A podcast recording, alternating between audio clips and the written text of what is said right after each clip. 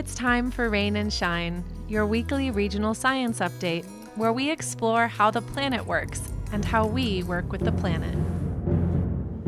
The bears are out and about. This is the time of year. In fact, October 5th to October 11th is Fat Bear Week in Alaska, where the fattest bears are voted on and tracked to see which one gains the most weight in a points based runoff very similar to fantasy football. If you want to participate in this family friendly guessing game, you can search for Fat Bear Week National Park Service and join in the fun. This year, especially, seems to have brought many more of our barefooted friends to towns, orchards, and vineyards as they search to double their body weight in the remaining days before the leaves fall and the water freezes. There have been beehives broken into, wineries have had to harvest grapes early, and there have even been bears spotted in town parks.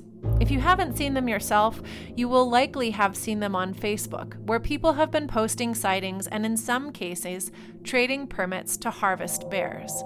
It seems that there is just not enough food out in the mountains this year, and so the bears have come in even closer than usual.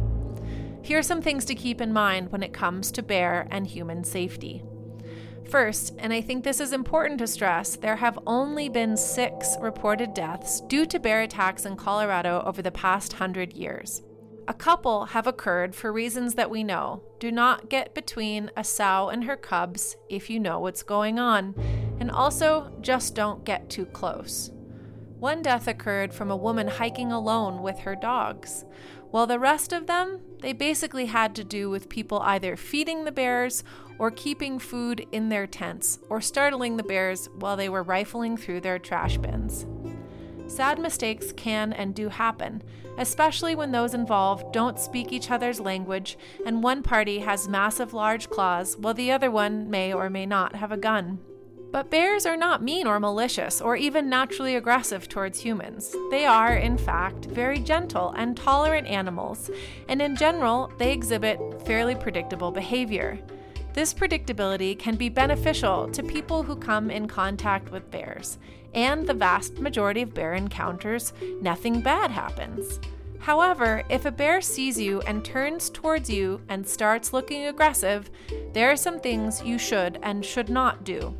With black and brown bears, the kind we have here in Colorado, do not run and do not play dead do hold your ground and wave your arms above your head, speaking loudly, firmly, and calmly to the bear. This may de escalate the situation and give you space to move away from the bear or for it to move away from you. According to the National Park Service, if a bear does charge, there are two ways it will do it. One is a bluff charge, where the bear may run at you but veer off at the last minute, and the other is an aggressive charge, where the bear intends to attack. You can tell if a bear is bluffing because its head and ears will be up and forward, and it may stand up to make itself look bigger. If you see a bear bluffing, face the bear and slowly back away, again while waving your arms above your head and speaking to the bear in a loud, calm voice. You are trying to remind the bear that you are human and that you are not a threat. Do not run during a bluff charge, as it may trigger the bear to attack. If your dog runs at the bear, do not run after your dog, as that will likely trigger the bear to attack. Side note here bears can run really fast. They can cover 50 feet per second for brief periods, which means you can run, but you cannot outrun them. However, if a tree or boulder or your car is close, step over there and then stand your ground. Strong verbal commands are your best bet to avoid violence. The aggressive charge, where the bear tends to attack, is rare, but you will know it's happening if the bear's ears and head are back and down and it is huffing loudly and pounding its paws on the ground. These are displays of stress and show the bear is gearing up to attack. If you see these signs, be ready to protect and defend yourself. Here's what the Park Service advises If a black bear charges and attacks you, fight back with everything you have. Do not play dead. Direct punches and kicks to the bear's face, and use any weapons like rocks, branches, or bear spray that you have to defend yourself. I really hope that doesn't happen to you. And the thing is, the vast majority of times you see a bear, it has much more to fear from you than you do from it. While there have been six human deaths in the past hundred years from bears in Colorado, there were 66 bears put down just last year in the Centennial State. This does not include bears hunted with permits or killed by automobiles, just those who have been called in and subsequently killed. Bears called in as trouble are often killed on the spot. Bears may also be tranquilized and relocated, which is confusing and stressful for the bear.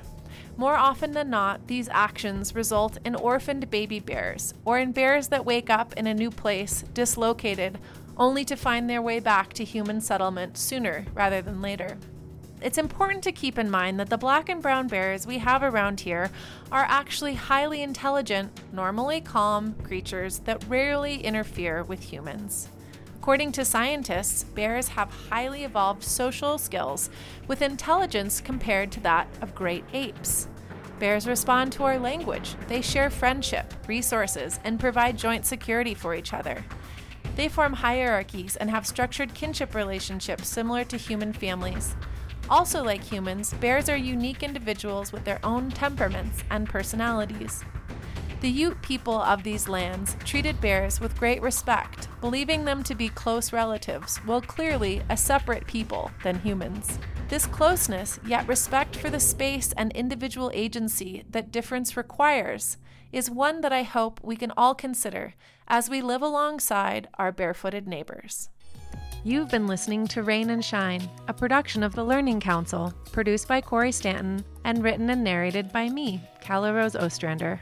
To submit your nature and science questions, email us at rainshineweekly at gmail.com or visit our Facebook page. And thanks for listening.